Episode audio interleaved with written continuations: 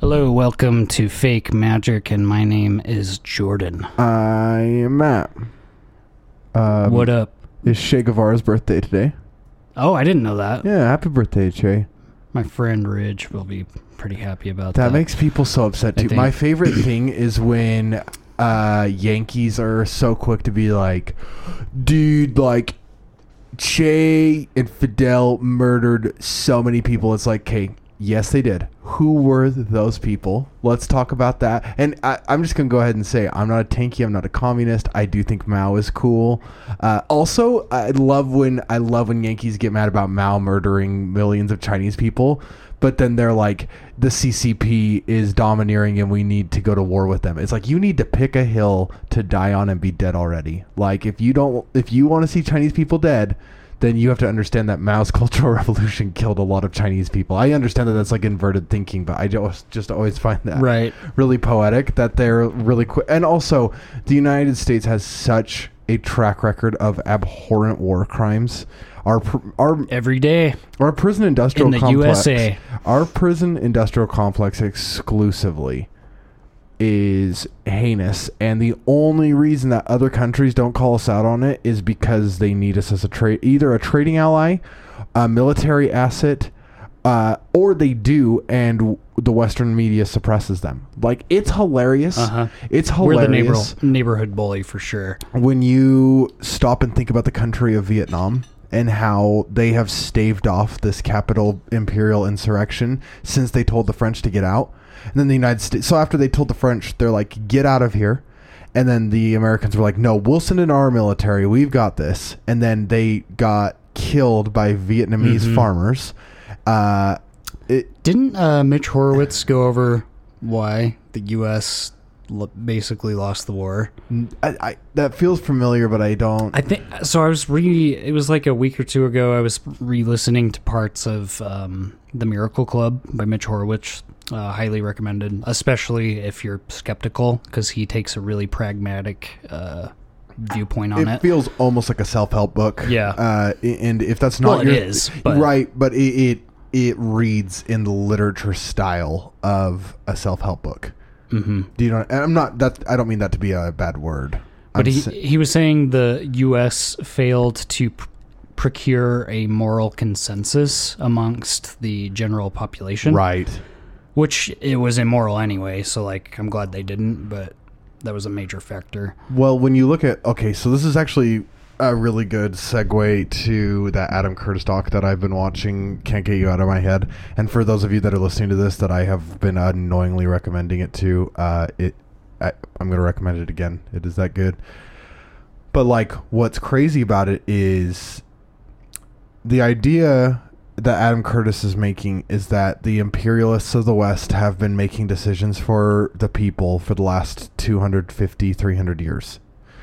And that the reason that our culture feels so sterilized is because we aren't living our culture. We're living this canned product that they are giving to us. It's procured.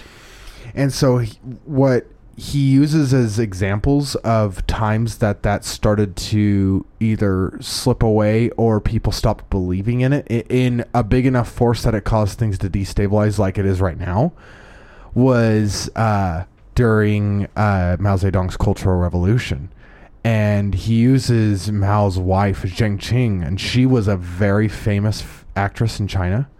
And she fled to where the communists were in the mountains staging their revolution. And basically what she started to realize when she spent time around these revolutionaries was you can be literally whatever you want to as long as you act the part.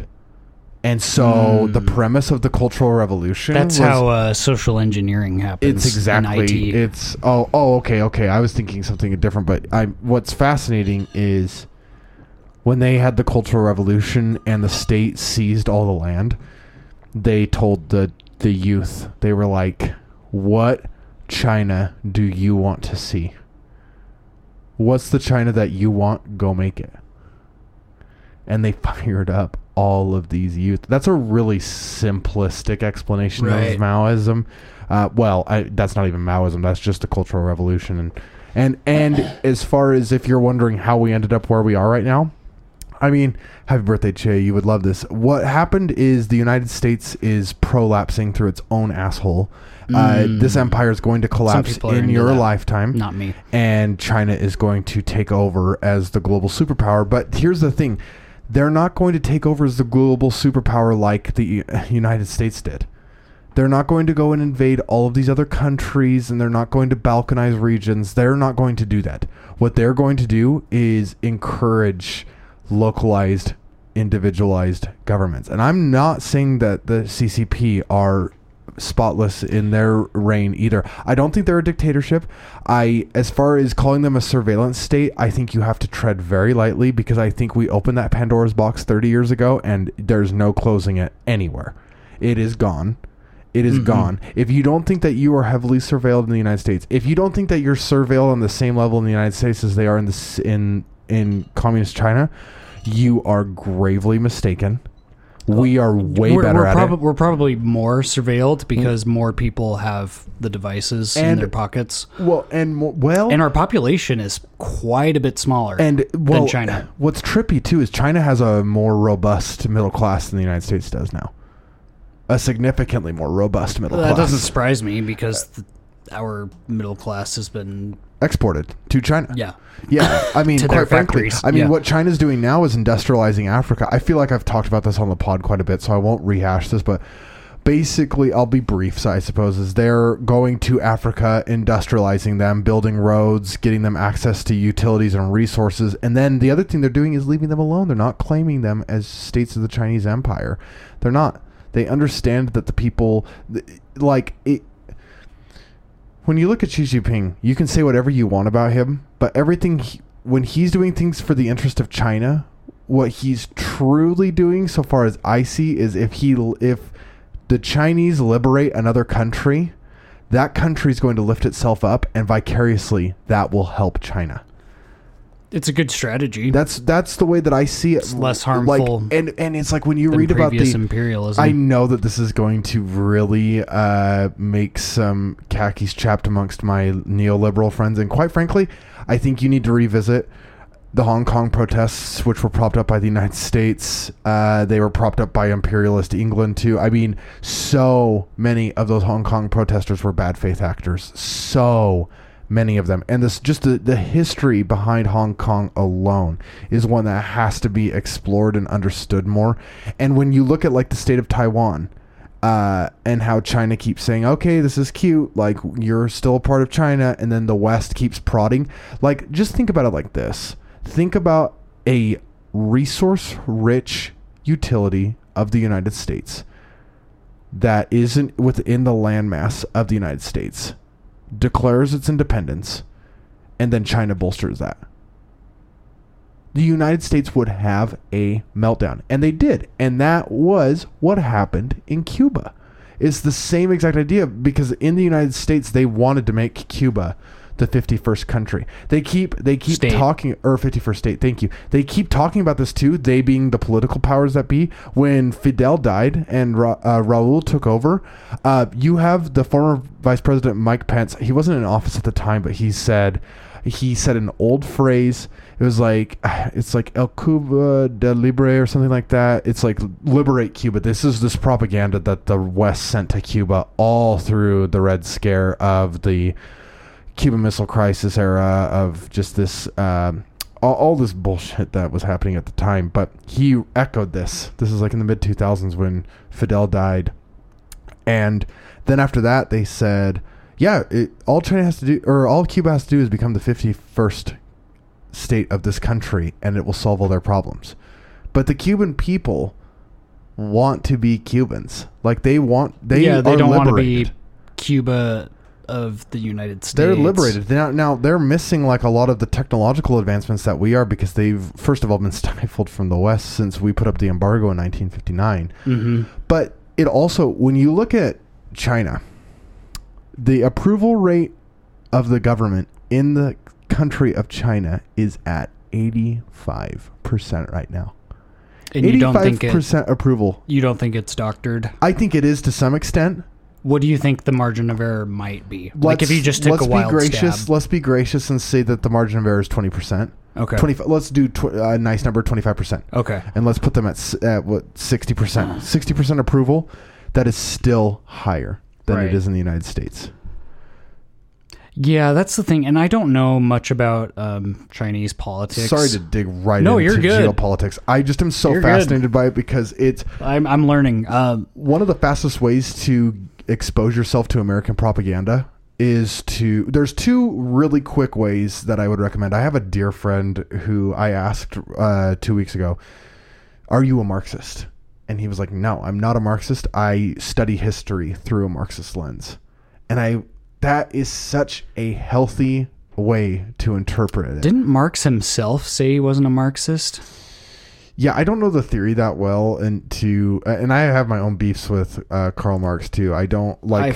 I have hangups with communism. I'm a fan of it in the abstract. I'm a non-materialist, a non-dialectical materialist for sure. Like, I think our culture and our magic in this Western society is all attached to material objects. It causes our persona, our affect, to be exploited out of our body, and it disorients us from any sort of community hegemony. Right. I think our community disconnection and our consumer culture are tied together. I think they're part of the same thing. I could see that. Can I elaborate on that? No. Do I still believe it? Yes. Am I going to change my mind? No. I'm just kidding. Well, and like with dialectical materialism, this idea that like everything that we're creating and procuring and putting into the world, these material, tangible things, that we can figure our way out of them by making more of them, is just so wrong. You know, in your heart, it's not real. I don't think that was the way it always was, even in like the 1800s. I truly still think, and we did the episode Think and Grow Dumb a while back.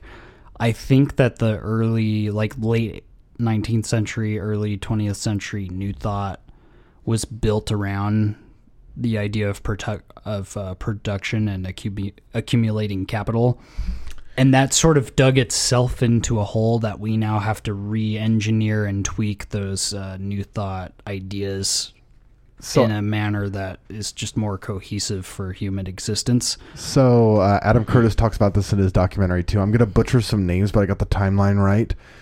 There was this religion that was created in the 50s, 60s, and it was basically a form of chaos magic that had been sterilized to like a Western cultural religion. Scientology? No, no, it has less bad connotations. I feel like it starts with a D.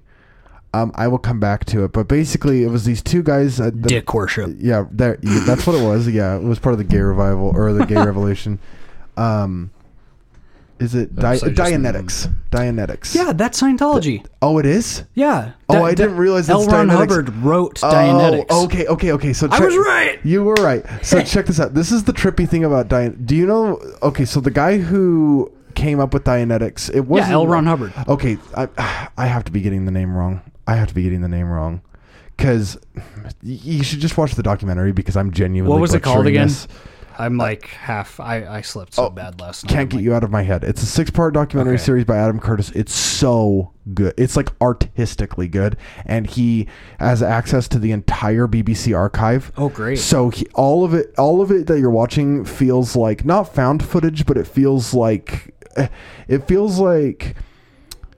You know those art pieces where it was like pieces of magazines cut out, and then you created something on like a poster board, and it was like all these magazine cutouts, not like a ransom note, but like, but you just see like all just of the crazy lettering. It's like a picture of Justin Timberlake, and then a McDonald's sign behind him, and then like the PGA Tour like a green behind that. That's how an Adam Curtis documentary kind of feels to me. I feel like that kind of does a disservice to it, but he's narrating over it the whole time, but. He was talking... I'm going to butcher this. I'm so sorry, guys, especially if you go and listen to this, or if you go and watch the documentary, please correct me. There was a guy that invented a religion in the 40s, 50s, and he has the credible sources, Adam Curtis does. And he wrote a book about a rebel from the Marines, and he based it off of Lee Harvey Oswald because he was in Lee Harvey Oswald's unit. And then Lee Harvey Oswald went on to assassinate the president. Yeah, dude. Like, Adam Curtis has this with BBC footage of this guy being interviewed by the BBC going, yeah, I realized that I had more mental power than I thought. And he's basically connecting the dots, suggesting that he initiated the JFK assassination with his consciousness. Through magic? Through magic, yeah. Well, it's like Adam Curtis does not use these words. Adam Curtis does not use these words. He's right, talking, but he put it... He feels like he put it in the zeitgeist that this had to occur. That's exactly. Gosh, and I wish I remembered the names. Well, and Neville Goddard talks about... there's a book written sometime before the Titanic sinking happened. Right, and it talks about the biggest ship. And there were like insane parallels with the Titanic. And the book was called Futility. And it was supposed to be the biggest cruise ship in the world, supposed to be unsinkable, didn't have enough lifeboats. And the name of the ship in the book was insane. It was like the Titanica or something, or the Titan. Dude, I think it was called the Titan. And then 20 or 40 years later, the Titanic happened. And it's uncanny how similar to this book, Futility. You want to hear something really... I'm pretty sure that's what it's called. I'll research it and put it in the show notes later. I will also get that religion because that's going to make me a little self-conscious. Yeah. Check the show notes, guys. Yeah, please. We're going off the cuff today. That's our bibliography. You want to hear something trippy about that? Like pushing something into the zeitgeist. If you look at Michael Bay movies from the 90s, every single one, and this isn't my... I think they do that on purpose. I think Hollywood does it on purpose. Oh, okay, I do too, but check this out. In every Michael Bay movie up until 2000, there is a scene of a plane crashing into a tall building. Oh, that's so weird. It's really gross. Sometimes I think about it, and it makes me feel like I'm on an acid trip where it's like everything just keeps happening over and over and over and over, and I'm just like...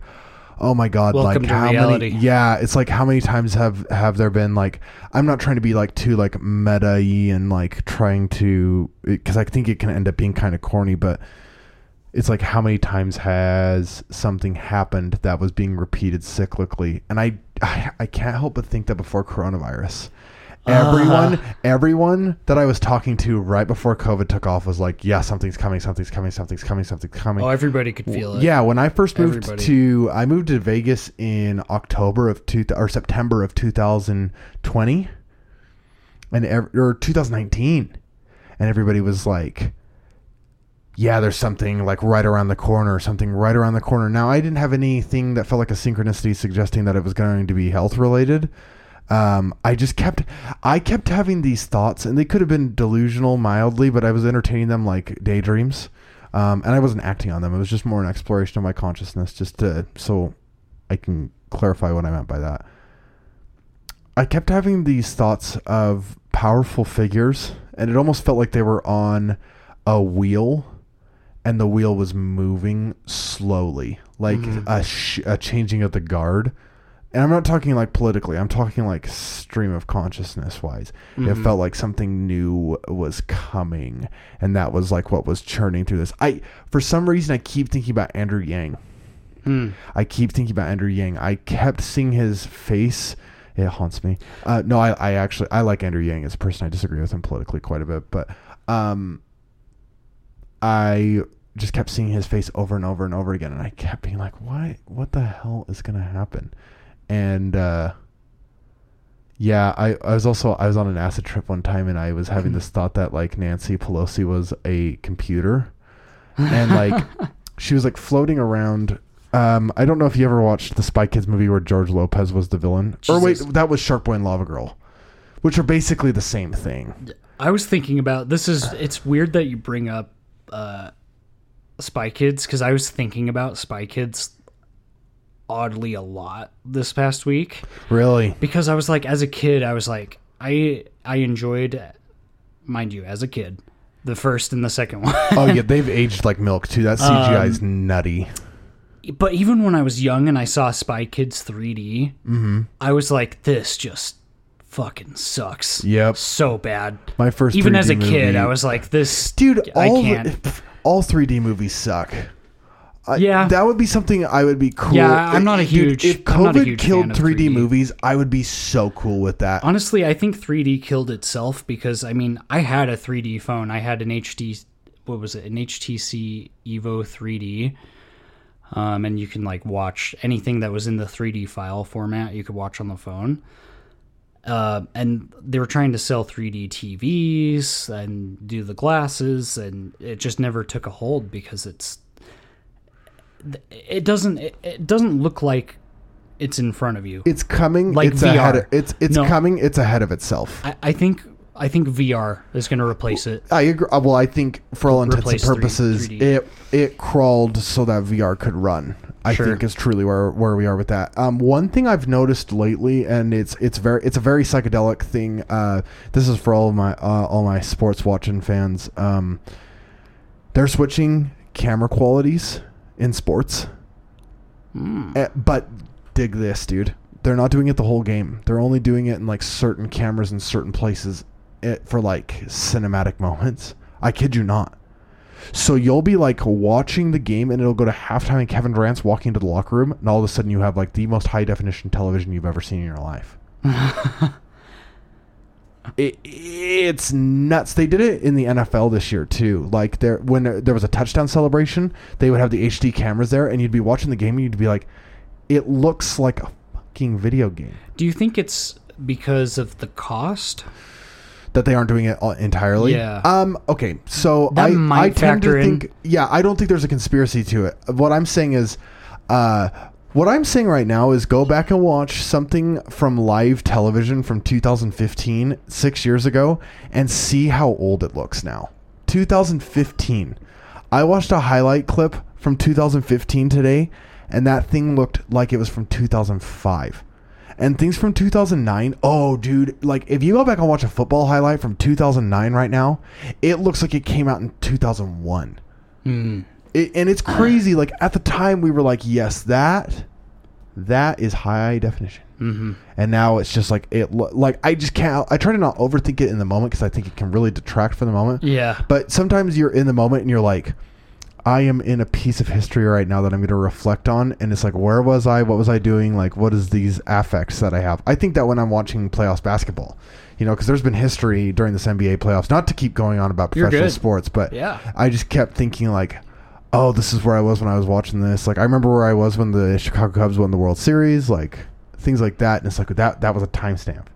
Yeah. But I just wonder, I think eventually technology will get to the point where we understand reality and consciousness enough that we can literally sit somebody in like a cube. Now, hopefully this doesn't cause any psychosis to think about. And just generate matter around you, so you might as well be in the moment. What if that's where we are right now? I've thought this before. Oh yeah, what if we're brains in vats, or if we're sitting in a cube where just matter buffers around us, like GTA 5 and like. Yeah, dude. So dig this. I was actually writing a song the other night, and I was like thinking to myself, like, this must be what the tail end of the Ouroboros feels like.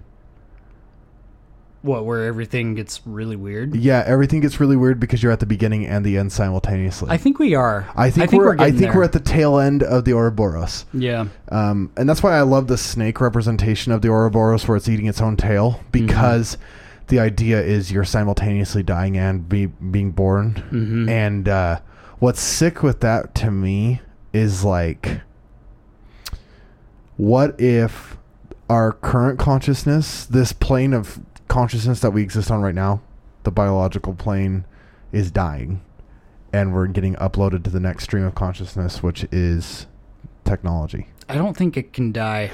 Okay. Well, I think it can change. Oh, I think it needs to. I think death is a celebration, personally. I think it's like a mile marker where like something has finality. It's like, I've said this before, like, the reason I've been like watching like a movie that had me completely sucked into it, and you're at the end of the movie and it's just like really emotional and you're like, oh, this is almost over. Like, no, it's almost over. And I've like been in a movie theater when a movie was over and been sad that it was over. And I'm like, yeah, oh, that's deliberate. Like it being over is what makes that sensation. It's what tethers all of the emotions because it's giving it a space in linear time. Yeah, it's sort of a liminal space too. Yeah, right, where you can, when you feel sensations like that, it's actually probably a good idea to put stuff out, like intention and all of that. Oh, that's actually a really good point. And I would also add to that, it's a really nice feeling to sit with. Mm-hmm. I love that, dude. Watching The Sopranos during COVID, top to bottom, and just finishing the last episode and just sitting there and being like, I just watched one of the most important shows of all time. Right. And I was just... It just sucks when they end it bad. I love how they ended it. I'm not talking about Sopranos, but I just mean... I mean like HBO shows. Sopranos is mildly controversial. That's why I didn't know if you were suggesting that. No, I haven't seen it. It's not like Game of Thrones. Game of Thrones, honestly, do yourself a favor and never watch that show. You'll be disappointed towards the end. It's devastating. Honestly, I think you can get off the ride after the fifth season. Do you think there was something in... I don't know if it's like our current time space or like our... I've thought about exactly what you're going with, dude. No, all of these great acclaimed shows, like there's Dexter, there's Game of Thrones. Shameless just had the most milquetoast ending of all time. How I Met Your Mother. Yeah. Oh, dude, that was a bad one. Well, they actually rewrote and did an alternative ending because of the amount of hate they got. Yeah, but it's hard to like reverse engineer that when you got it off the rails at the start of the season. Like, but what do you think it is that is causing everything that, as far as like a serial TV show, to just end horribly and unsatisfactorily? What if it's a metacritique of reality? I mean, this is how I like to extrapolate art, and I really try to not metacritique art because sometimes the one that is off limits as far as I'm concerned is music. I will never metacritique music because that just makes me upset. I'm not saying I'm right or wrong. I just refuse, and I refuse to engage in it. But film, I always will. Close to home, though. Yeah, I don't like when people try to unravel music. Like this rant goes out particularly to every art school neon hair-colored girl that I have argued Father John Misty lyrics with. Every Father John Misty song is about you. Like, you are the problem. Anyway, thank you for letting me get that out of my system. Yeah, I just I was trying to explain what mind you, this was asked of me. I wasn't ejaculating this into the wild. I literally was asked what I thought of this one song. You didn't about just show Father up John and Misty, and I was like, mansplain. Yeah, this is exactly what I think it is. Here, and she was like, well, he says this, this, and this, and I'm like, I don't know who you're arguing with. We are talking about the same thing. We just couldn't get on the same page. And I was like, this is literally what the fucking song is about. And I am just going to stop right there because that is so ironic. Maybe that's a lesson to me in attachment. Anyway, I digress. Going back to film and going back to Sopranos, going back to horrible endings of TV shows.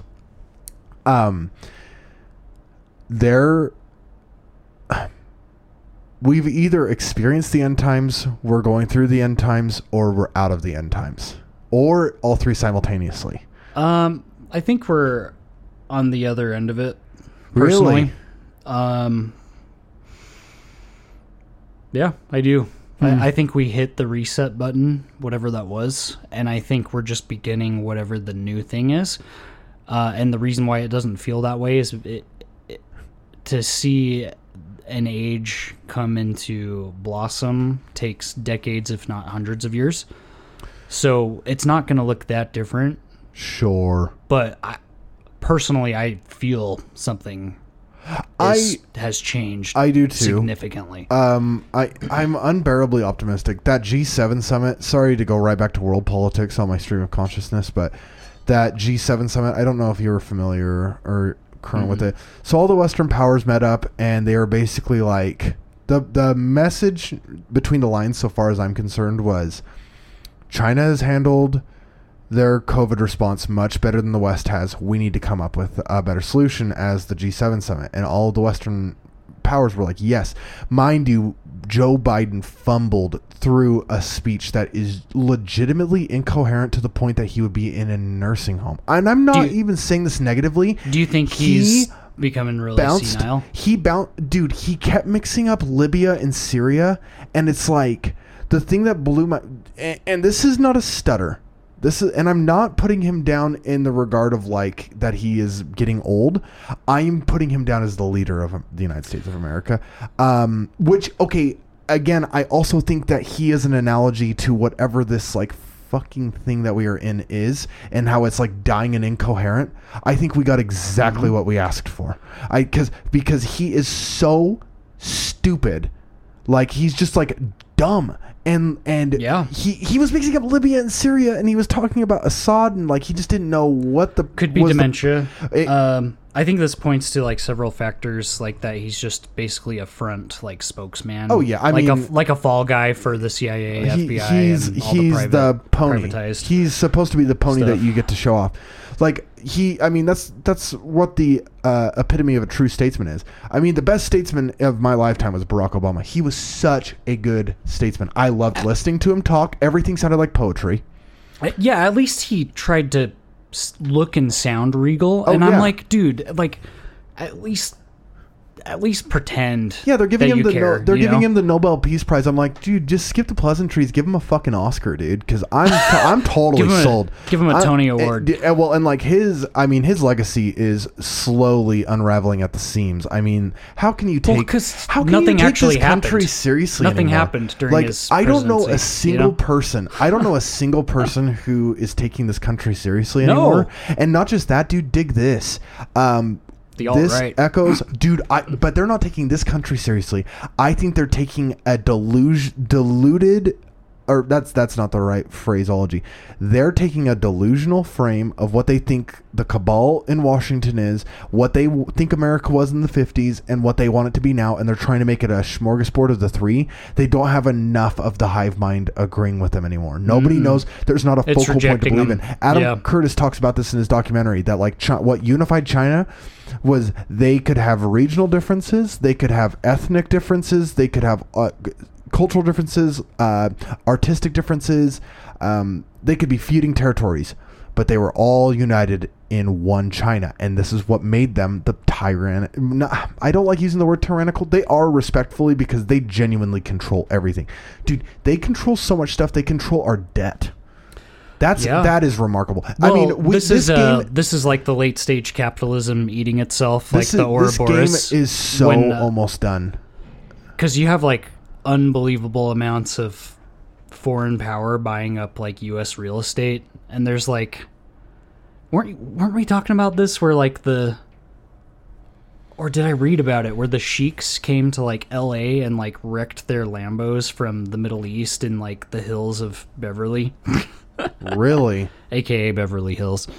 That's so wild. They're seeing America, because like they get so rich off of these like conglomerate, like the OPEC stuff, and they come over here, and the Russian oligarchs have an insane amount of American real estate. How is it for the last 80 years, a country with the GDP of fucking Italy has bullied the greatest country in the world? Tell me. I will tell you exactly how Russia's done it. It's by being the most Russian Russia that they could possibly be. And as I think the best thing that happened to Russia was the collapse of the Soviet Union, because it really weeded out who didn't believe in Russia anymore. And then they turned into even more of a concentrated power. Mm-hmm. It was just like, okay, I know where you stand. And then look at like Belarus. Like, honestly, it's eating itself alive because it doesn't know where its alliances are. I'm really speaking off cuff, and I to my geopolitical friends, please feel free to have discourse on this, and I would love we're to going be off corrected, of our brains right now, but so if we say incorrect stuff, we do apologize. Well, and it's like, it's hilarious to me when you look at the fact that like the only reason that we bullied Afghanistan during the 70s and 80s was because they were a socialist state. And like there's this constant argument about the regional control for Russia that the United States wanted, but like any 7th, 8th grader that was in Boy Scouts that read a little bit of military history, a.k.a. me, knows that you don't invade Russia from the West. Napoleon tried it. Hitler tried it. Both of them fell almost exclusively because of it. It's like it's like, give me a break if you think the United States is going to invade Russia from Afghanistan. Like, give me a break. But the yeah, Afghanistan wanted to be the Afghani Republic. So this is my, just for me personally, the biggest evidence that like UFOs or like ultra terrestrials or whatever are stopping us from launching nukes is like, how the fuck has it not happened yet?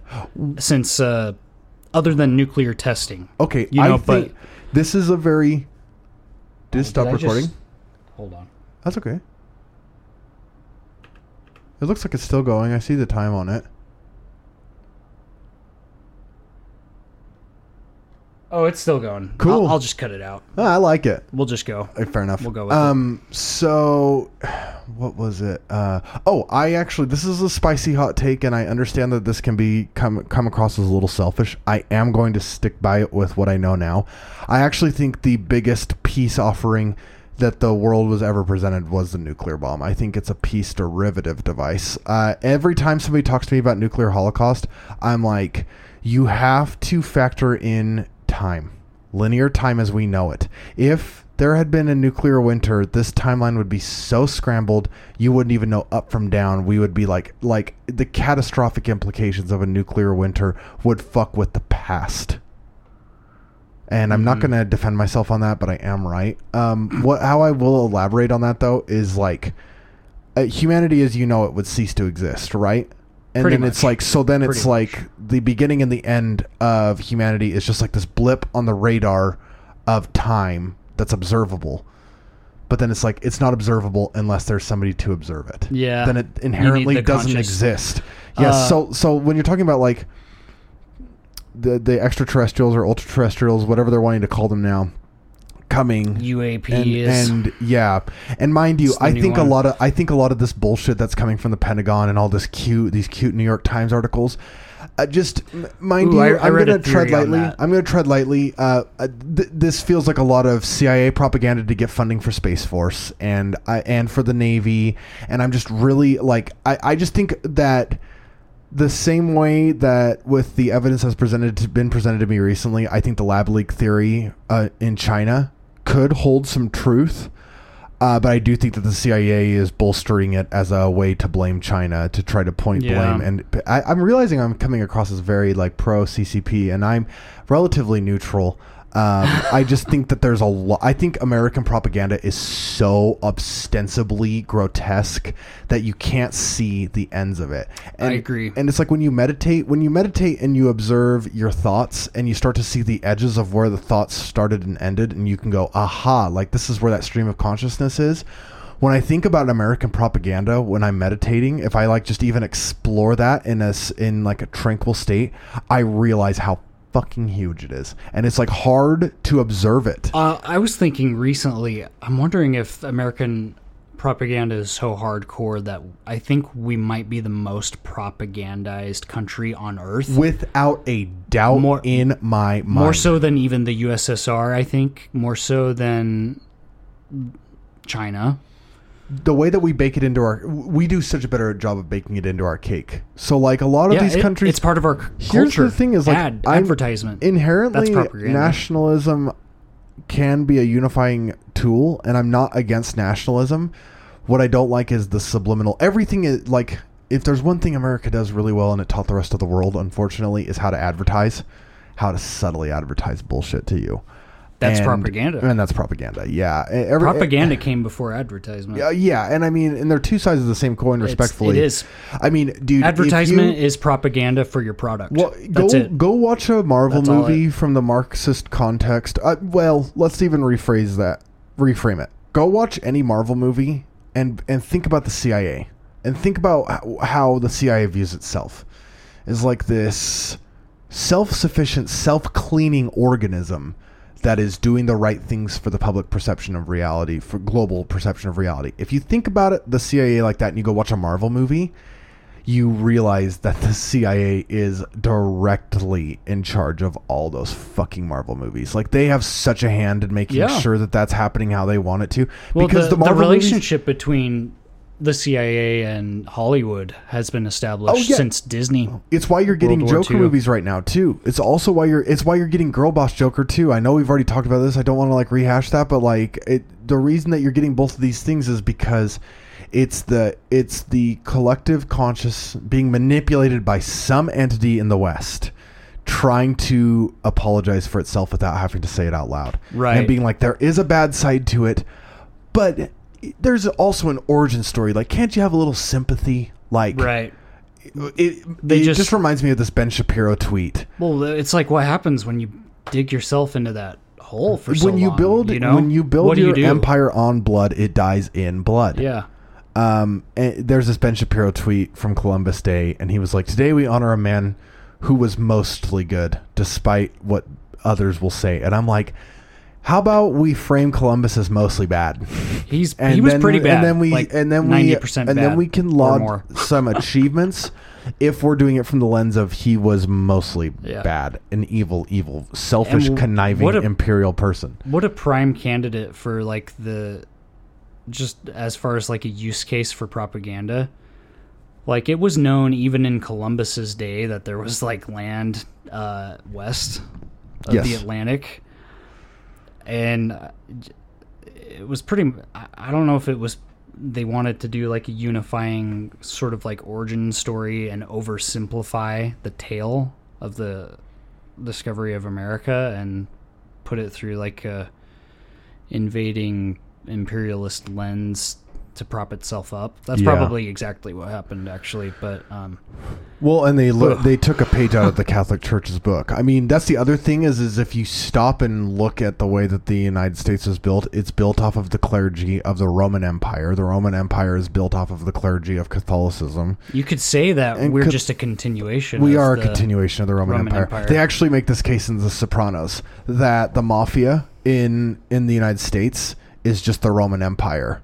That's migrated over time. Yeah. That wouldn't surprise me. So like these mafia guys in America, the way that they're framed, and apparently, allegedly, this is like historically and contextually accurate to how the mafia portrays themselves. The Italian mafia, they like see themselves as the descendants of royalty because they're from the Roman Empire, right, the greatest empire there ever was. And it's still here. They're creating it outside of the system. Yeah. Again, that's a simplification, but that's one of the big things that that's a fun lens to view The Sopranos through, because like the premise of the whole show, so far as I'm concerned, you're seeing it through the kingpin, Tony Soprano, played by James Gandolfini, one of the greatest acting performances of all time, and he keeps demanding all of these things from reality that he feels entitled to because he keeps doing these horrible things, and he's like, I need the payoff. But he does horrible things to the people around him, and then he gets the karma back, and then he's always surprised by the karma that he gets back after he's like made these decisions. And it's just a game. It's like this petulant game of cat and mouse with his emotions. Mm-hmm. It starts out with him as a kingpin in the mafia or in the mob or whatever, going to therapy because he keeps having panic attacks. That's how the show starts.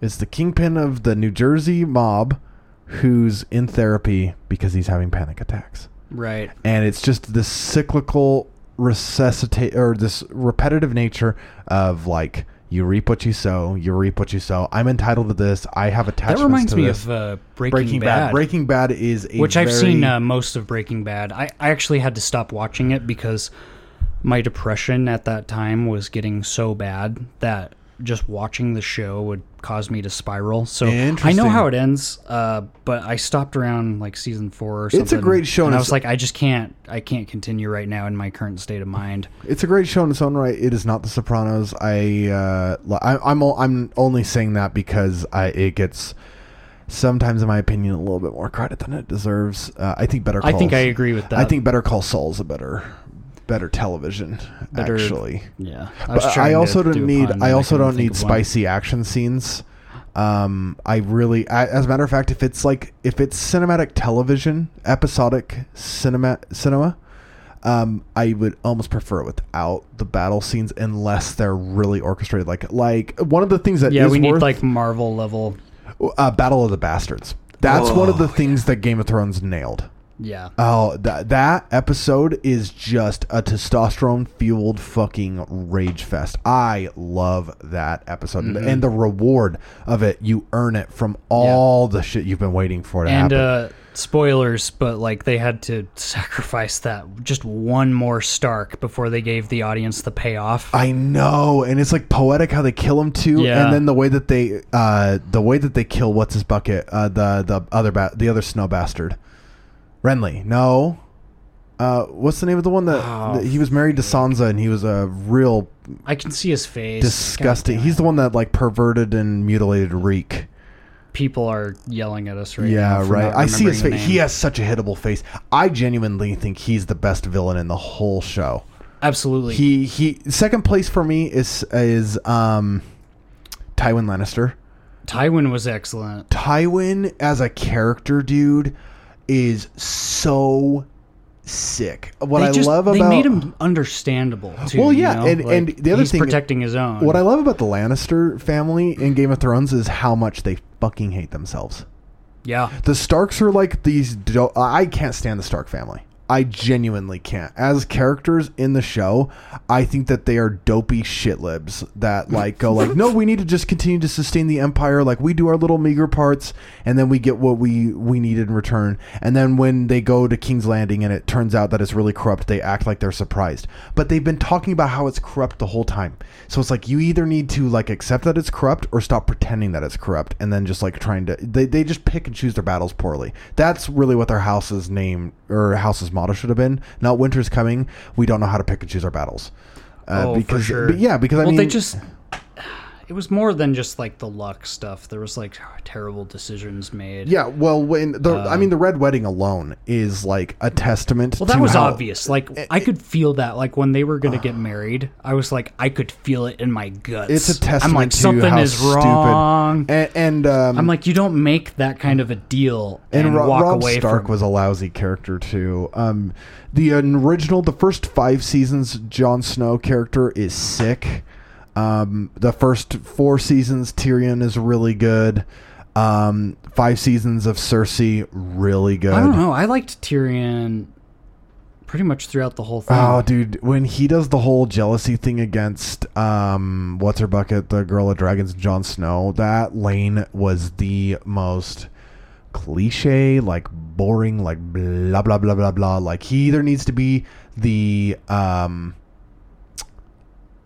like aloof miscreant sociopath Rick Sanchez thing, like, oh well, I'm the conniving one because I was raised, this is my backstory, there is something that happened to me that made me self-conscious, and because of that now I'm witty, and that's how I win my battles, is with my wit. Like, I'm fine with that character, but please be that character the whole time. Like that he did some non-Tyrion things at the end, and I was like, that's lame. Oh, when he like fell in love with, I'm gonna blame the writers. Yeah, I'm not talking the actor. I'm talking about DB Weiss and for sure. Yeah. I'm talking the writers. The actor was great, acted his ass off. This is not a critique of any of their acting. Anyway, I obviously have opinions about Game of Thrones. It is a good show if you can. I'd say overall it's worth it, but you just got to prepare yourself. If you have the self-control to quit watching after the 5th season, you'll be fine. Just read about the ending. You'll be fine. Honestly, I didn't even hate the ending. It was just the execution. It's an ending that could have ended. It's an ending that could have written itself. They had so many things they needed to just close up. I didn't even need insane battle scenes. I just wanted the gossip. I wanted the hot goss, dude. Well, I wanted Jon Snow. The reason why anyone started watching it was because it was it moved so slow. And it was so political. Was so, not just political, but like meticulous in the details. Yes, yeah. And then just towards the end, it was like basically a cliff note ending of... They mailed it in. Of what could have been like 5 more seasons. That just makes me mad. And they just didn't commit till the end. You know, another really good HBO show is The Wire. I heard that's what white people wouldn't shut up about before Breaking Bad came out. Oh, really? The punishment fits the crime. That show is really good, though. But that being said, I don't know anything about The Wire, so I can't say. I think that's Idris Elba's best performance, actually. You know, they had This is like the only thing I really know about The Wire, and of course I would know this, but they had a copy of Gems from the Equinox by Aleister Crowley in the background of one of the scenes. Really? Yeah. I don't remember where I stumbled across that. Did you hear that with the most recent... Which I have a copy of that. That's so sick. The most recent season... It's unintelligible. Oh, my God. Dude, okay. I want to get to that, actually, because I'm really curious if Crowley and... There's a connection between Ulysses and Crowley. But we'll arrive there. I just wanted to say the most recent season of South Park, in PC Principal's office, there's a portrait of Carl Jung. Interesting. Yeah, dude. I mean, it's very obvious. They're sort of self-aware. It's very obvious that the South Park... Well, and what sucks... you want to talk about television that's taken a bit of a nosedive. I genuinely think after Uber Ponage... Or what is it? Like, Make Love Not Warcraft is the name of the episode. The Warcraft episode of South Park. And do you think that's the delimiter of good and bad South Park? Absolutely. Interesting. I never watched it past... That episode is... I stopped, like, watching regularly around, like, 2007, 2008. Really? Yeah. And I love old South Park in its own right. Old South Park has a Mike Judge, Beavis and Butthead feel to it. New South Park post...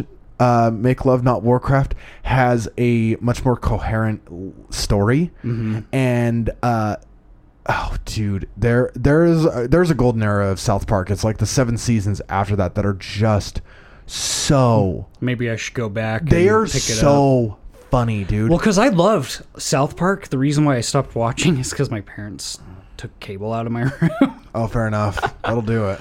And then I just never, like, had the a draw to go back to watching it. And it's taken a dip in quality. Every season there's one or two good ones. Well, they always do, though. Every season there's one or two. Their COVID special was good. I feel like any TV show past season 10, you're, like, gambling. Okay, so that's actually a really good point. And that's part of the reason. That's one credit I will give to Breaking Bad, is they got off of the ride. Well, and that's why I like miniseries, like Netflix miniseries. Chernobyl. Incredible. Chernobyl was incredible. Chernobyl was so good, dude. I'm sure there's a level of even Western propaganda in that, but regardless, it was still fucking phenomenal. Absolutely. Well, I mean, yeah. If Russia had the Hollywood that we do, they would very easily make a Bay of Pigs HBO series. I would love to see that. I would watch that with captions. If they did like a true to life as much as they could. Oh yeah. I mean, well, dude, even just recounting the Bay of Pigs execution from the perspective of Fidel Castro is really interesting, because he had been in the United States like 2 months prior. That's where he first met Mikhail Gorbachev. Right. He met him in the United States. You know where he met him? In Harlem, dude. And dig this, dude. That Nixon, book that I showed you, The Devil's Chessboard, goes all into it. Everything he could to keep Fidel Castro out of the poverty areas of New York City, because he was afraid he would start a fucking revolution. Yeah. Dude, that is nuts to think about. But he wanted to go to Harlem. There's this really fancy hotel there, and that's where he met Malcolm X. Right. He also met what's her name? Angela Davis. Is she the abolitionist? She is, yeah. Yeah. I have mixed, very, very mixed opinions about her, so it's like that one's like a sore spot because she endorsed Joe Biden. It's like, you don't get to call yourself an abolitionist and endorse Joe Biden. Like, sorry to like immediately bring this back to like that, but I just have to air out some laundry there. Like, all these people that are giving themselves monikers still, like, if you still like have an ism that you ascribe to exclusively, or an ist, or an ideology that's the only way of perceiving reality, and you can't accept that there's like there's a million of them, and that you need to curate it to your like personal flavor, you're part of the problem as far as I'm concerned. This is the reason I have a hard time talking like exclusively with Marxist-Leninists or Maoists or Christians. I mean, it's all ideologues that don't want to like view things out of their... Yeah. They're too married to the whatever the idea is. It's like, how did you get out of your worldview and then pick up another one? Well, and one thing that really makes me sick just of hearing about it is like the capitalism versus socialism versus communism argument. When there's no country in the world that operates off of one of those ideologies, it's always a mix.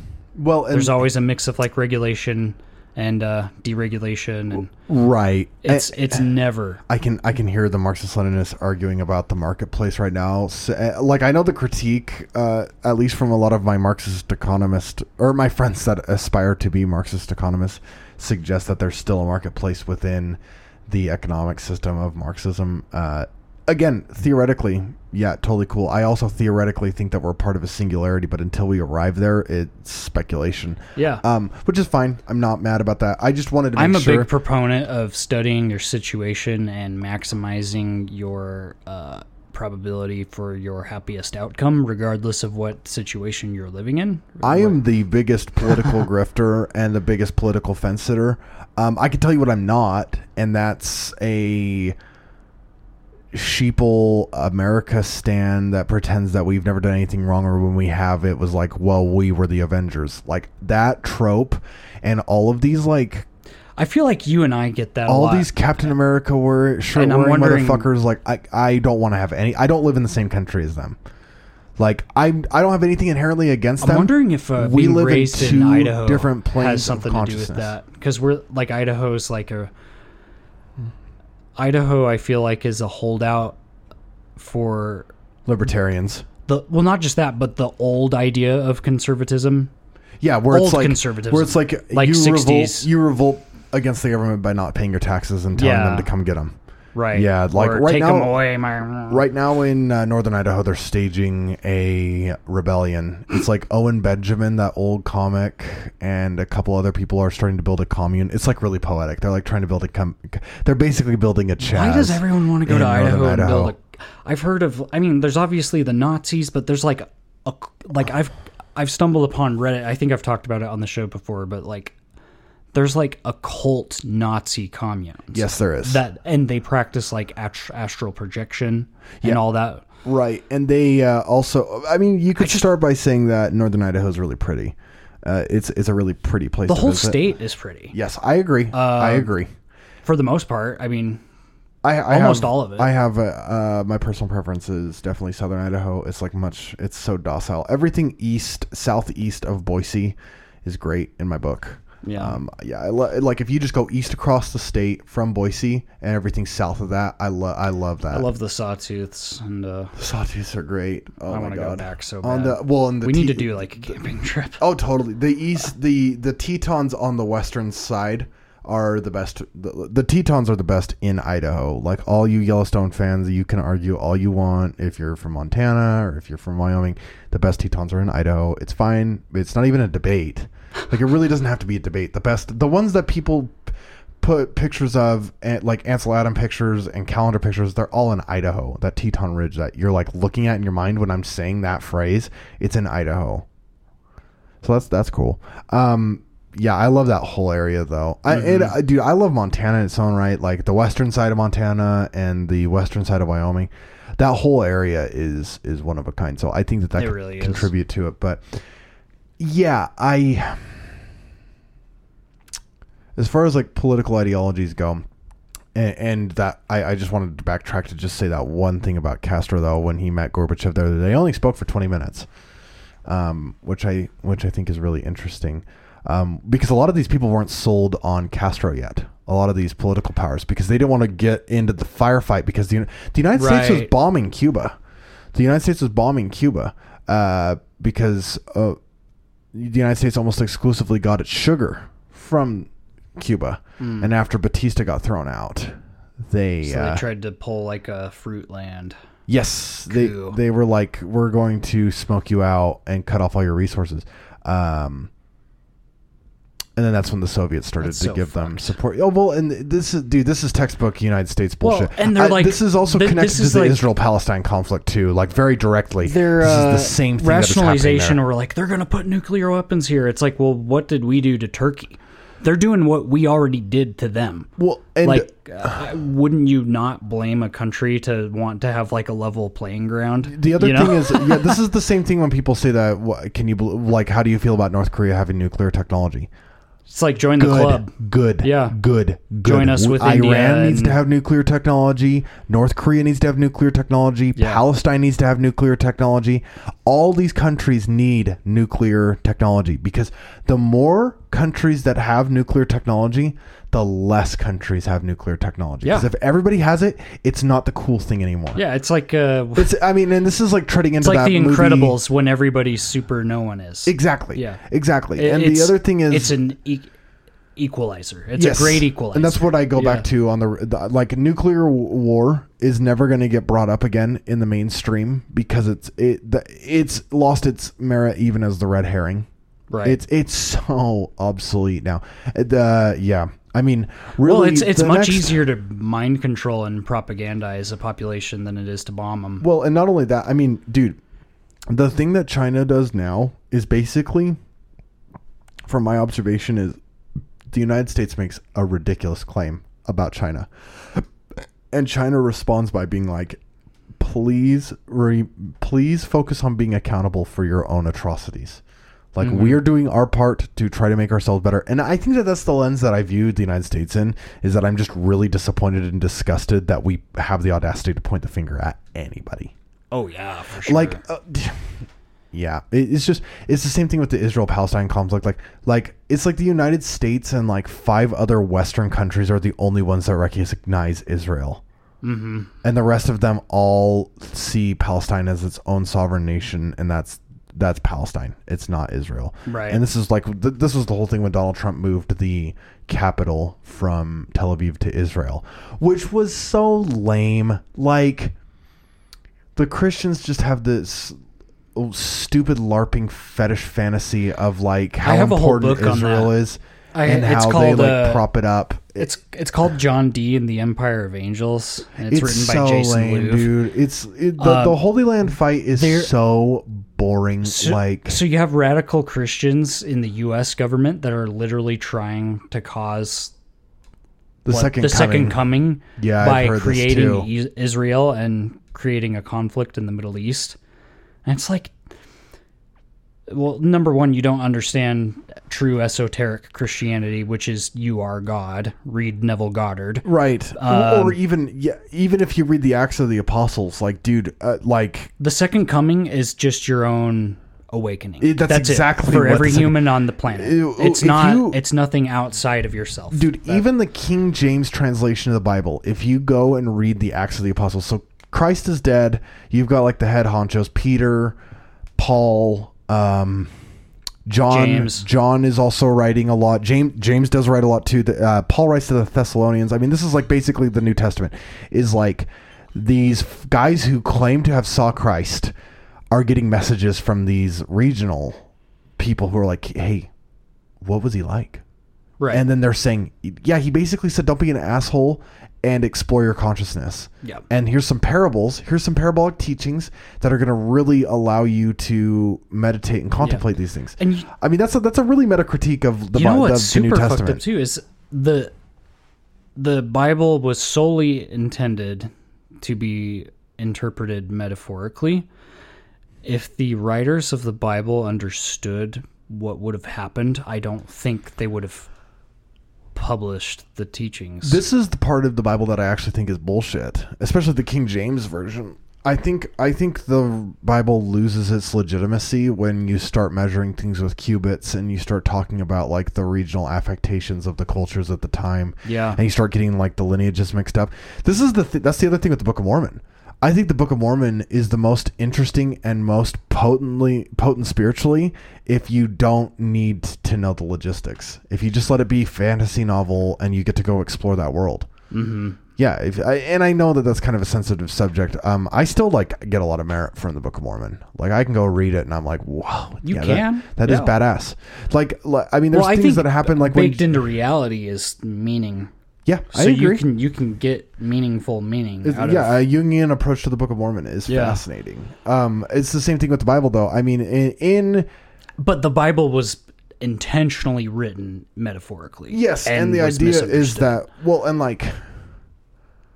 When you say metaphorically, it's like you're giving context to an idea that isn't to be taken figuratively. That's like what we're saying. No, that is meant to be taken figuratively. Oh, yeah. Pardon me. It's not meant to be taken literally. Right. This is where I'm getting mixed up. Yeah. Like, the idea is that it has a macro explanation to itself. Yeah. That it isn't like, no, Jesus said this and it's black and white. You know? Like...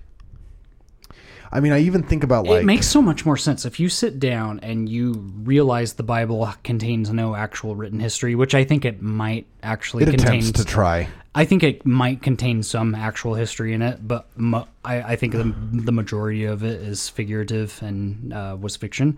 But when it's literal, the Christians want to deny it. Like, the New Testament, very black and white, says... when Mary and Joseph were going to Bethlehem, and the only reason they were going was because it was the census. Mm-hmm. And if you believe that to be true, then you also have to look at the timeline of when the harvest started, which implies very plainly that it would have been like July, August. Mm-hmm. So it's so obvious that Jesus wasn't born on the 25th of December. And not just that, but that they stole that from the pagans, mm-hmm. which is like, we already know this very much, but like anybody that's in the Christian bubble that's never contemplated like what if, or like the reality of that, that could be like earth shattering. Yeah. Jesus wasn't born on the 25th of December. You're telling me Jesus wasn't born on the 25th of December? You know, like, thank God they don't have a day that he rose again, right? Like, I mean, they have Easter Sunday, right? Yeah. But even that, and again, that is a pagan tradition that has been stolen. Like the bunny rabbit and the egg laying is symbol. I'm sorry Futility. to my pagan friends. Yeah, but there's like a name for some sort of god or deity in there that has been Ostara. Yeah, I think that's actually it. Bravo. I think you got it. I don't remember if that was just the day or if that was the deity. It's just wild when you like see that Christianity is literally just the imperial version of spirituality, that it commodified it. And just reading it, because I've been reading a ton of the Bible metaphorically lately, and it's been throwing me through a loop. I'll have to get into it later. Sure, it's fucking wild. It's so obvious once you understand that it's metaphoric, and it's. Like, don't do these bad things to other people because you are those other people, because you are God. Because you are God. And I'm like, and then I get these paranoid thoughts. I'm like, what if you do a slight to someone, and because you did that, you have to incarnate as them and experience that end of it personally, like first person? How weird is that? Okay, I agree with you. I've had the same thought, and how I don't know for sure. How I've gotten myself out of that. How I always get myself out of this thought loop of paranoia is I have to remind myself that contemplation is including the variable of linear time. The only incarnation that you have experienced that exists on the linear timeline as we speak is this one that you're in. Well, the argument is. It already exists. It already happened. That's so, like, the thing. It's like God created basically an infinite amount of storylines with infinite unending conversations, and you just drop yourself into infinity and you're exploring it, and it already exists. So, like, whether you hurt those people or not, they were already hurt. Right. Whether you're conscious of it or not. Moreover, if you look at it from the dharmic principle of it, we're treading into some esoteric principles, and this gets a little gray, and so I just want to go ahead and say that you not only needed to do that to those people, but they deserved it.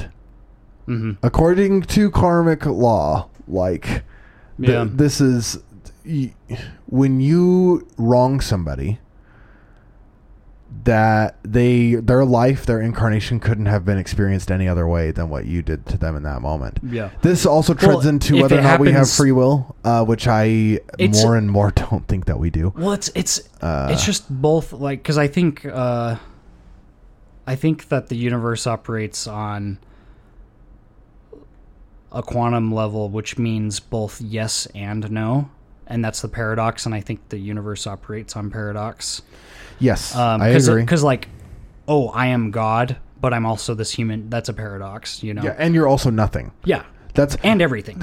Exactly. If you are God. Well, and that's again. I know this is like my battle cry for the podcast, but that is what the yin yang is trying to tell us, is that we are everything and nothing simultaneously, and that's what puts us into this mortal coil that gets to experience grief and happiness and suffering. So I believe we do have free will, and we don't. Yes, I agree. And I'm really trying to work through that idea.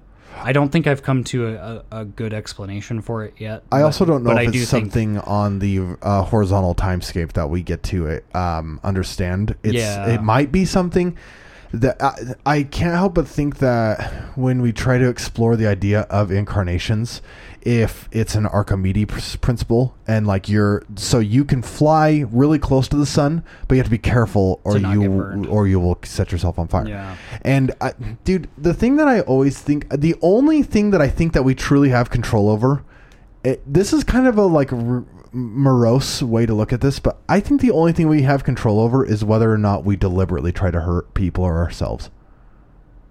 Maybe.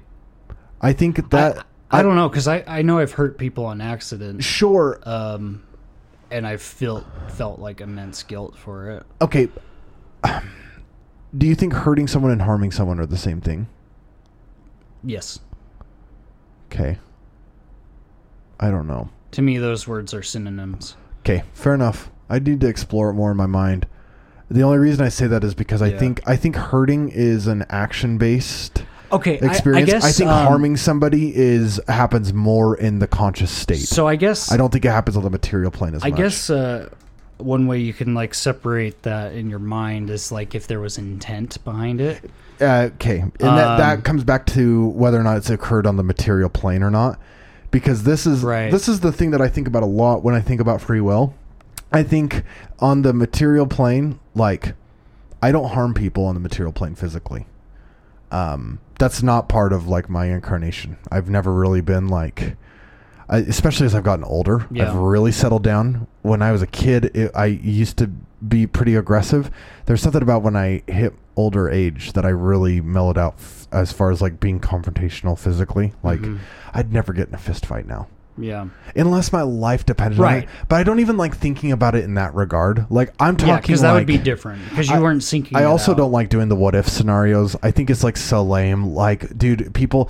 Yeah, it's like... They're fun, but like at the end of the day... You can spend your whole life theoretically thinking what if. Like, what if I hit the lottery? What if I do this? Like, what if I get hit by a bus? Dude, what if I explode into 1,000,000 pieces of candy? Like, dude, what if? That's what if I'm actually a puppy? Like, dude, what if, dude? Like, what if you are? Yeah, but that's not the reality that you're experiencing. And moreover, like, what is that? Yeah. Like, and if you're exploring it for the sake of being silly or for the sake of being curious, that's fine. But if you're letting it dictate your life, it can be pretty dangerous. I think thought experiments, just the existence of that you can go through a thought experiment and go there in your imagination is a testament to like your own godliness. Oh yeah, that is a highly advanced phrased idea. I agree. Is a highly advanced thing to do. A thought experiment that would be not even feasible on like the physical plane. Oh yeah, they scare the shit out of me sometimes. It's like what would you do if you're invisible? I'll be so in my head sometimes that I will be like, okay, like I've been meditating before and been like, I'm literally not in my body anymore. Like I need to find my body again, and I need to figure out what's up and what's down. I've been doing this a lot lately. I don't really want to go into a ton of detail because I think it like sucks kind of some of the majesty out of it for me. But all I'll say is I've been having some meditations lately where I genuinely have been like, I think that's the benefit of meditation. Am I flirting with what the state of enlightenment feels like? Because the things that I'm doing moving me towards that? I just can't. And you're turning your back attachment to it, so I'm trying not to explore it in that regard. Yeah, you're turning your back to the world, and I think you get to a state that probably whatever the overall all God is in, where just things are, and it's just like existing, and that's partially why meditation can feel so good. When you just tune out of the world and you just pretend it doesn't exist for a minute, I need to go back into meditation. I've been really bad at it. Lately. Dude, one of the meditations I've been doing a lot of lately is just like walking meditations alone, where I just like let my brain unspool. Yeah. And then once I've got everything out of my head, then I can just sit with it. Like it just reminds me. I don't know if I ever told you this story, but when I was in my undergrad, I had this teacher. His name was Frank Cook. Great trombone teacher. Frank, if you ever listen to this, you had a very big impression on me. You're a great teacher. Also stand-up guy.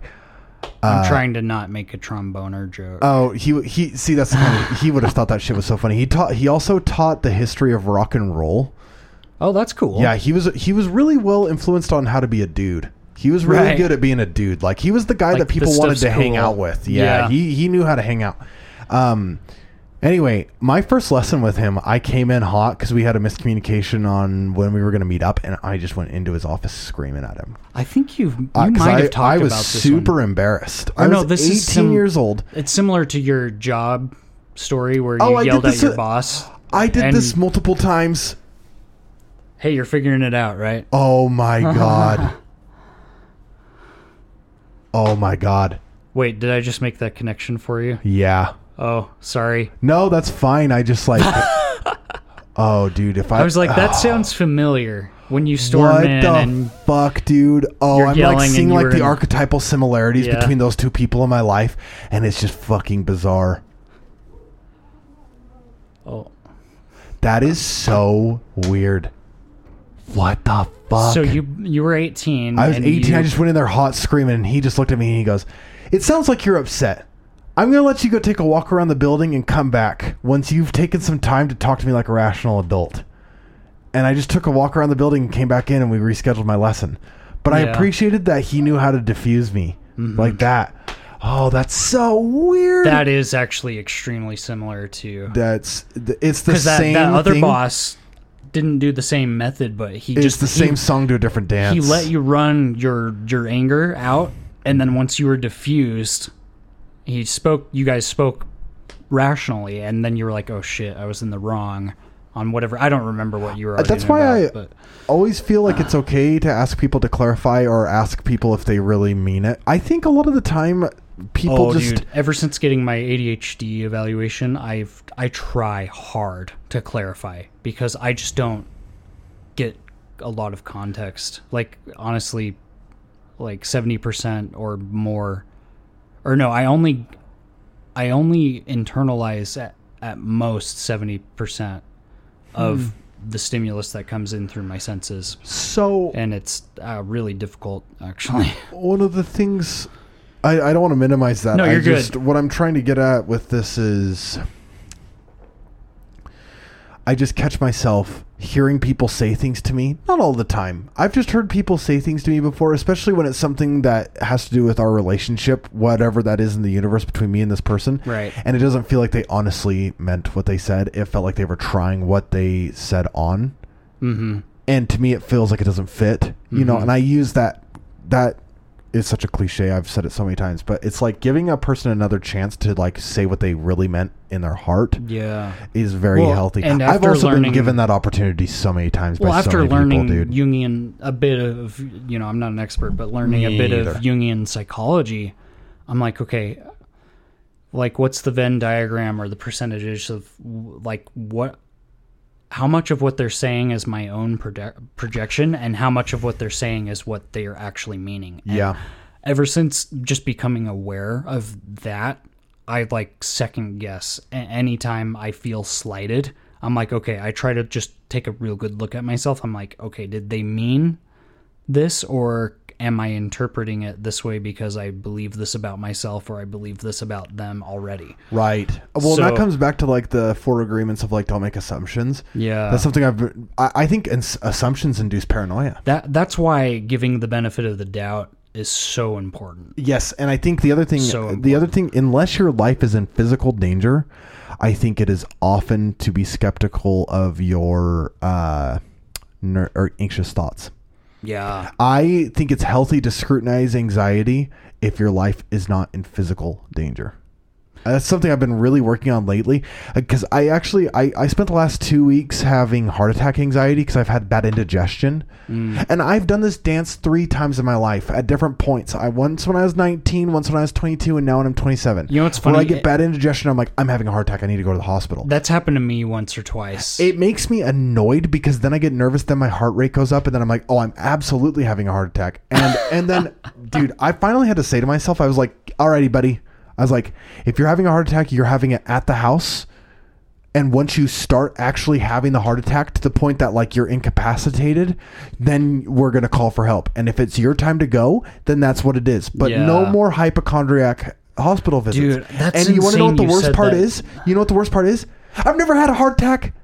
Well, yeah. I've never had a heart attack. This is like irrational exploration of my mind. We had a mild technical difficulty, in true, so we lost some retrograde fashion.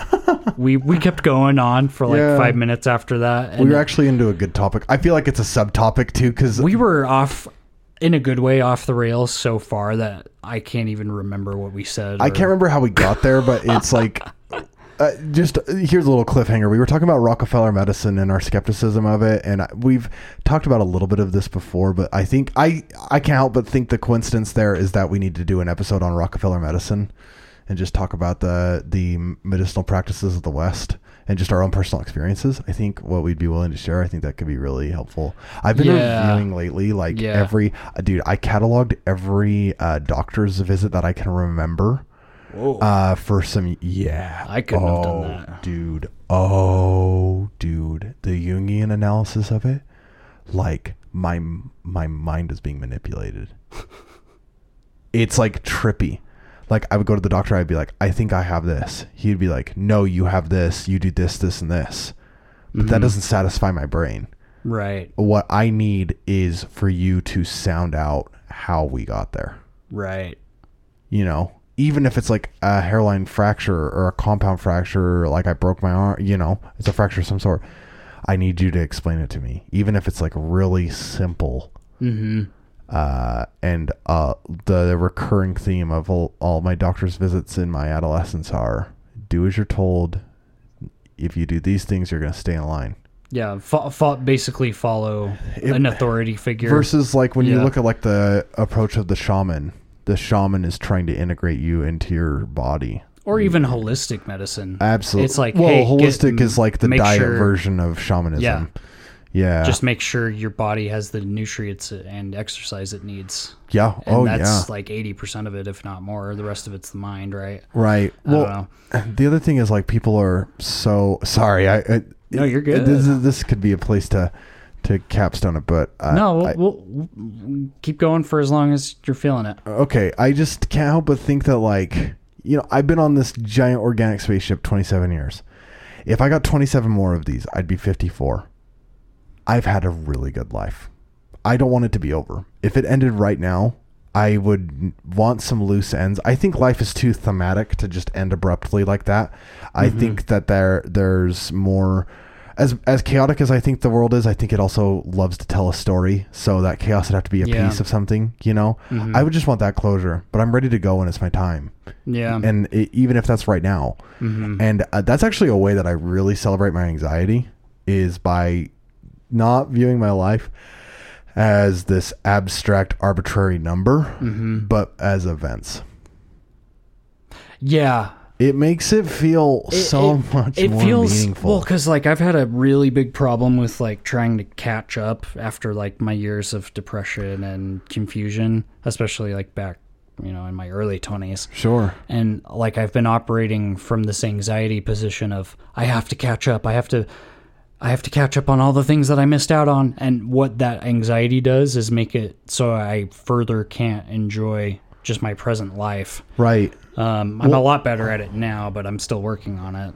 Well, the Gordon White says something really awesome, and I think about this with trauma a lot, is that the past is a living and breathing thing, and that when we heal it, we're like bringing those pieces back to life. I think, dude, I've actually thought before that the zeitgeist, the reason that it's on such a nostalgia trip is because it's trying to encourage all of us to explore our past and heal and forgive and love so that now it just did something again. Oh, I think I leaned on it. Fuck. You're good. I'm so sorry. No, dude. I'm not. Oh, no, we're going. Okay. I'm not bent out of shape. I think I leaned over and hit the space bar with like my elbow and we lost. Dude, don't even worry. I just wanted to make sure before we got riffing like that again. No, I think life is, first of all, if there's nothing after this and I just go into the abyss of eternal, the maw. I'm not going to know. I'm not going to know. No, you won't care because you won't know. I'm genuinely not going to know. This is going to be done. And it was fun, and I enjoyed it even when it was hard. I enjoyed it especially when it was hard. I'm less worried about that. I'm more worried about if this is all over and it's like a surprise party, and then all of a sudden, like, I'm into the next phase of consciousness, and it's like... Mm-hmm. Dude, you took that so seriously. I know. It's you like, know, and it's like, you're like, fuck. Like Rick and Morty, like, they're playing, what's the game called? Do you remember? No. Roy. Oh, yeah. Where they put on the VR and they become Roy for however long they live. That's right. Or, and also what I thought, what if you die and you like wake up an alien who's coming off of like a hit from like a bong, like kind of alien DMT bong. Like I've had that thought before. That makes you reincarnate. Yeah. I mean, God. Yeah. No, I mean, and that, I love that too.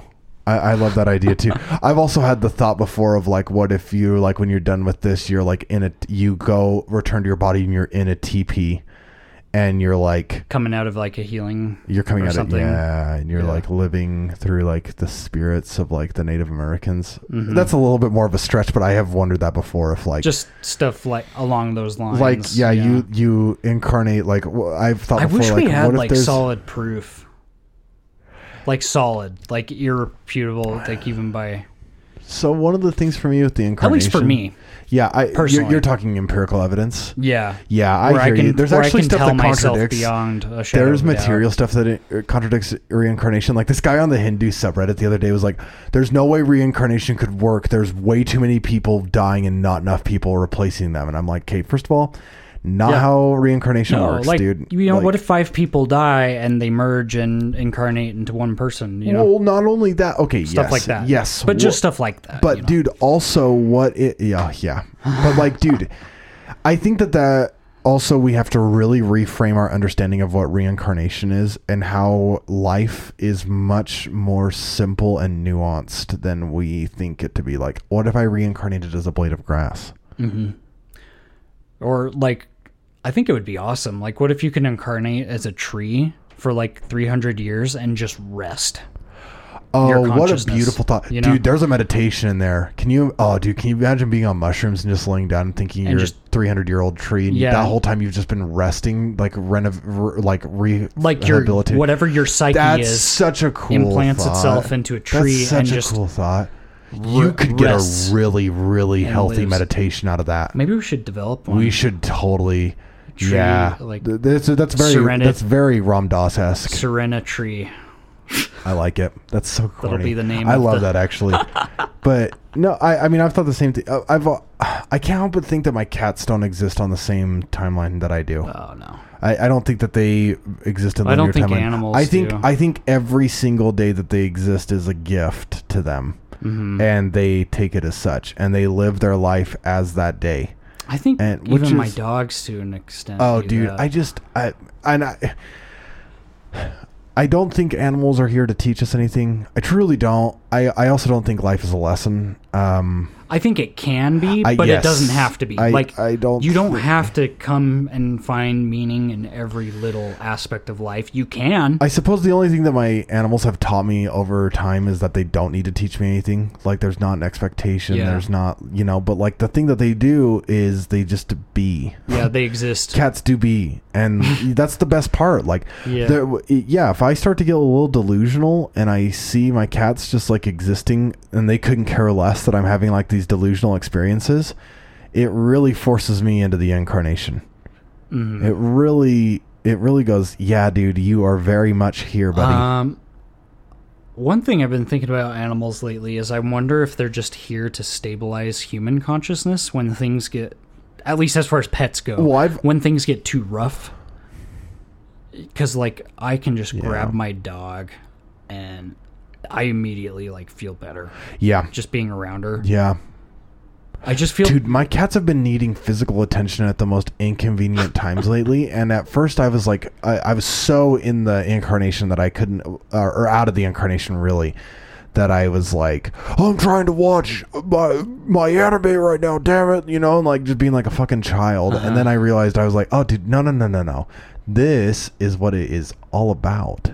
Yeah. And it was like, oh, you know. And or... like. If you are God, and like I've been going, just after reading and doing all of that Neville Goddard, and now I'm reading the Bible metaphorically, and like my kindness to whatever is in front of me is literally me being kind to myself. Yes. Like I can't just look at her and not give her like all the scratches. And yeah. Like I want her to live as like long and healthy as possible. Because I also want that for myself. And I feel like if I'm doing that for her, in a way, I'm sort of doing it for myself also. Yeah. The universe responds appropriately. Yeah. This might be a cool... Also, this plays in... So, like, you know, a lot of people get anxiety about... They think about, like, all the poverty and death and suffering in the world, and it... And, you know, it's happened to me. It gets you down. Yeah. And you can't do much, and you're anxious, and you're upset. Well... Like, what if the way to heal all of that is to just be kind to the beings around you, as if they were you and you were doing this to yourself? Yeah. Like, if you have pets, you know, give them the best life you can. If you have a family, same. And that's the only true way we can heal worldwide. To contemplate someone else's hardships is. From a place of pride, which is induced by the ego. Mm-hmm. I've thought about this a lot. The Dalai Lama talks about this extensively. Like how Africa needs like a white savior to come bring them out of poverty or something. Right. You don't get to live other people's lived experiences. You don't get to live their hardships, their traumas, their struggles, their unhappiness, their happiness. You don't get to live that vicariously. You get to live yours. Yeah. And then when you change the world around you, it gives it back to you. Mm. It truly does. And the thing is, like, I've thought before, like, it's so relative the way that we perceive suffering, too. Mm-hmm. Because it's like... I just think there's a lot of material conditions that we're, like, really tethered to in our world. Oh. And especially in the West, where we're like... No, they need X, Y, and Z in order to be able to live to 74 years old and retire by 65. Like, they need these things in order to do that. And they need their 401k, and they need their Roth. It's like, no, dude. Like, I would rather make it... dude, I would rather live 27 years and know that I was aware that how great every moment had been up till that point and how much I cherished that. Then, dude, can you imagine being like 85 and still not getting it? That incarnation has to suck. That sounds like a lot of my clients. That's honestly. So what a sad waste. Well, it's like, and here's a perfect example is one of my clients was a previous accountant, millionaire, like has a 4 or 5 car garage. I'm not even kidding. Up in like Bountiful or something. And, he has like 3 or 4 vehicles. And they're like, we were talking about getting a vehicle for our St. George vacation home, but we can't afford it right now. And I'm like, you're still thinking and talking in those terms? You know, you have vacation homes. You have essentially a mansion. You have several vehicles. Well, what's depressing, too, is like they might not even be talking about... First of all, they might be LARPing. They might be like... synthetically creating that environment to try to recreate what felt like the struggle. Mm-hmm. Sure. There's a lot of wealthy people that do that. I've been around very, very wealthy people. So they're like LARPing their struggle. Their struggle. Become rich. Yeah, because that's where that's the environment where they live. Like, yeah. I've heard this story. There's a billionaire in Idaho. He's a morally pretty gray person. He's a public figure. Oh, I was about to say it. No, he's a public figure. Simplot. Simplot was in Canada. Oh. Yep. He just had plants in Idaho. Oh, I didn't know that. He's okay. Canadian. He loved Idaho for the cheap labor. This is a guy named Keith Vandersloot, and he owns Melaleuca. He's a known billionaire, and he's I don't know, morally gray. Anyway, right. He lives out in Idaho Falls. He has he has a redonkulous fucking house. Like, I mean, this guy lives on a different plane, right? Mm-hmm. I have heard, and this is gossip at that point, but that he is unbearably miserable to be around because he is such a penny pincher. Right. And that, like, when people ask me what my biggest fear is, you know, like, I'm not scared of, like, being homeless. Mm-hmm. I'm not scared of that because I know I would have a lot of fun still. I know my quality of life would be maybe not the same as it is right now, but I would still enjoy myself. Right. But, like, can you imagine, like, climbing to the top and still worrying about money and still letting your, well, that goes to show how important, like, an attitude and a state of mind is. You know? I think it goes to show how important it is to transcend materialism and try to what? To transcend materialism. Right. Yeah. You know, like, or, this is, dude, or at least just not take it as seriously. Have you even, I've been around people and you see this with, like, Kanye West figures and things like this, where they have all the money in the world. So everybody wants to be their friend, but they don't know how to be a friend. They don't know how to, like, decipher who's a good or bad friend. Yeah. 'Cause they don't know. So they surround themselves with horrible people. I actually have what I call the Idaho litmus test. And it's like the kids that I grew up with that are still in my core from my Sandlot and that we've always been connected. The four of us, there's four of us that are like, have held the test of time. There's two that cycle in and out, but four of us held the test of time from Burley, Idaho. And all four of us have a similar character trait that I can't explain, but we all have it. And I use it as a barometer as to how I can trust somebody else when I meet them. And it's like, dude, if you meet, and there's not words for it. Yeah, there's not words. I think I know what you mean, though. But when I see those people in the wild, they always are attracted to me. You just know that they get it. Yep. Whatever it is, they know how to be a good friend, dude. Yeah, they know how to be a good friend. Yeah. And it's just funny. I can think of people right now that have, like, passed the Burley test, like, here in Salt Lake, and it's just, like, really cool. Mm-hmm. It's also funny when people don't pass the Burley test, and you want them to, and so you, like, let them in your heart. You try or in your head, but not in your heart. Yeah. Yep. And then they take advantage of you and they treat you poorly. That happened to me real bad. Oh, I've done that, dude. One of my biggest pieces of karma that I have to continue to massage out and work through is this need to impress cool people. Oh, I've stopped. I'm so bad about it. Still to this day. Like, I mean, I've actually been really good about it the last couple of months just because I've been so reclusive. My only barometer is how you're treating people now. And if you're treating people like garbage, I don't want to impress you. I might put up a mask to deal with you if I have to, you know, to get through, like, pleasantries and make sure the situation is as bearable. Yeah. As bearable as possible for myself, but once I'm out of it, I just don't ever want to talk to that person ever again. I'm with you. But I'm really good at that. That's in my astrology. That's dope. That's, other people can't handle it, but I'm really good at putting up a face when I have to certain people who I really don't want to deal with. One of the things I started to realize for myself in my skill set of being a friend, one thing is what's not in my skill set is my vapid nature. And it's, instead of trying to not be that anymore, I've decided to just really become that. Mm-hmm. Not to the point that I'm being rude or an asshole intentionally, but just realizing that I'm much more fluid. I'm much more like water than I am stone in my friendships, and that's fine. Okay.